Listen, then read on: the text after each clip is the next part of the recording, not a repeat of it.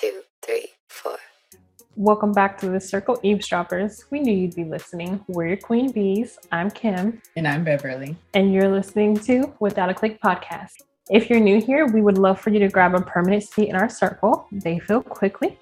Also, if you enjoy our content and would like to support us, then you can join our inner circle over on Patreon, where you can luxuriously enjoy ad-free episodes and exclusive bonus content. If not, that's okay. You can always show your support by subscribing to our YouTube channel and following us on TikTok. So on last Monday's episode, we talked about the maiden archetype. And on the episode before that, we introduced to you what an archetype was. And if you're new here and you're a little confused, that's okay. You can always pause this and go from the beginning and then catch up. We'll wait for you, but not too long. On today's episode, we're going to talk about the mother archetype, and Twinthy is going to lead us in this. I am. So when we think of the mother archetype, most of us are probably going to be familiar with it just because we all have moms or we have mother figures in our lives. But when we see this archetype represented in mythology or in stories, usually she represents uh, an authority over all the feminine energy. She's going to represent sympathy, and she's going to be wise, and sometimes even have spiritual elevation. This is true. She does. And as you would expect, like, this archetype has been since time immemorial, right?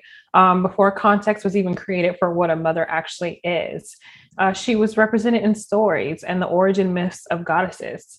Uh, so unlike the lover archetype that kind of inspires a woman to procreate, and we'll get into that later down the line when we talk about the lover archetype, the mother is actually driven by like the actual ideal of motherhood. Yeah, motherhood is idealistic for her. So mm-hmm. she really romanticizes and fantasizes about like nurturing other people and being responsible and also being protective yeah. while taking care of herself and others um, and people that she loves. It's like, you know, those those girls who are, they're just like, you know, I just want to be a stay-at-home mom. I just want to take my kids here and go to Pilates. Like, those are the type of yeah. people who, like, that is their ideal life. That is what they fantasize about. And that's what the mother archetype is driven by. And like we mentioned in our intro episode, intro to archetype episode, a mother can be childless, like the mama friend group, mm-hmm. and still display these qualities. This is one of the reasons why the mother archetype would be considered to be the strongest of them all, because they often give up on their own needs and put everyone else's above themselves. She's going to give everything she possibly can. I mean, you think about just the things that moms do on a day-to-day basis. Most women are working, so that means most moms are working.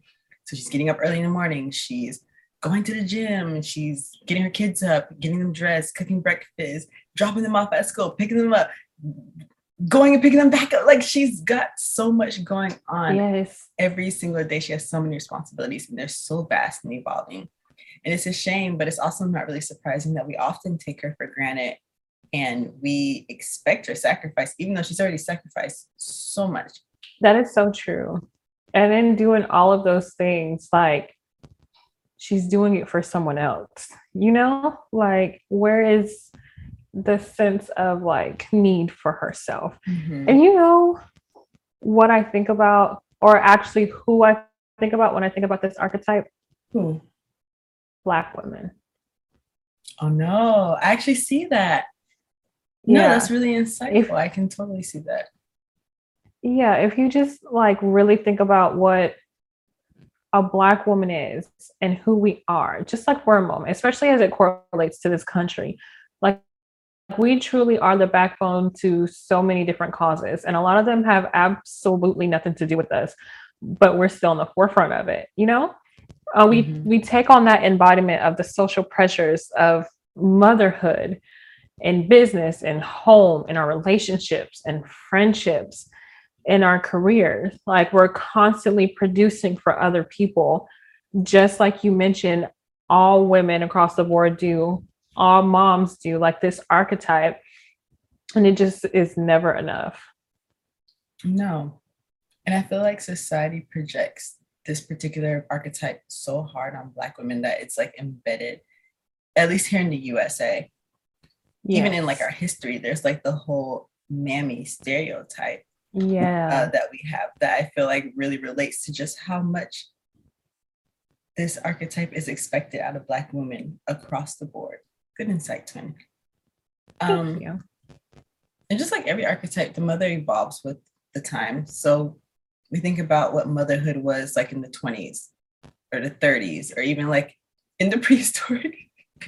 Yeah. Like what motherhood was for cave women, because they certainly were not rolling up in their B M Ws, Lululemons, no, dropping their kids off.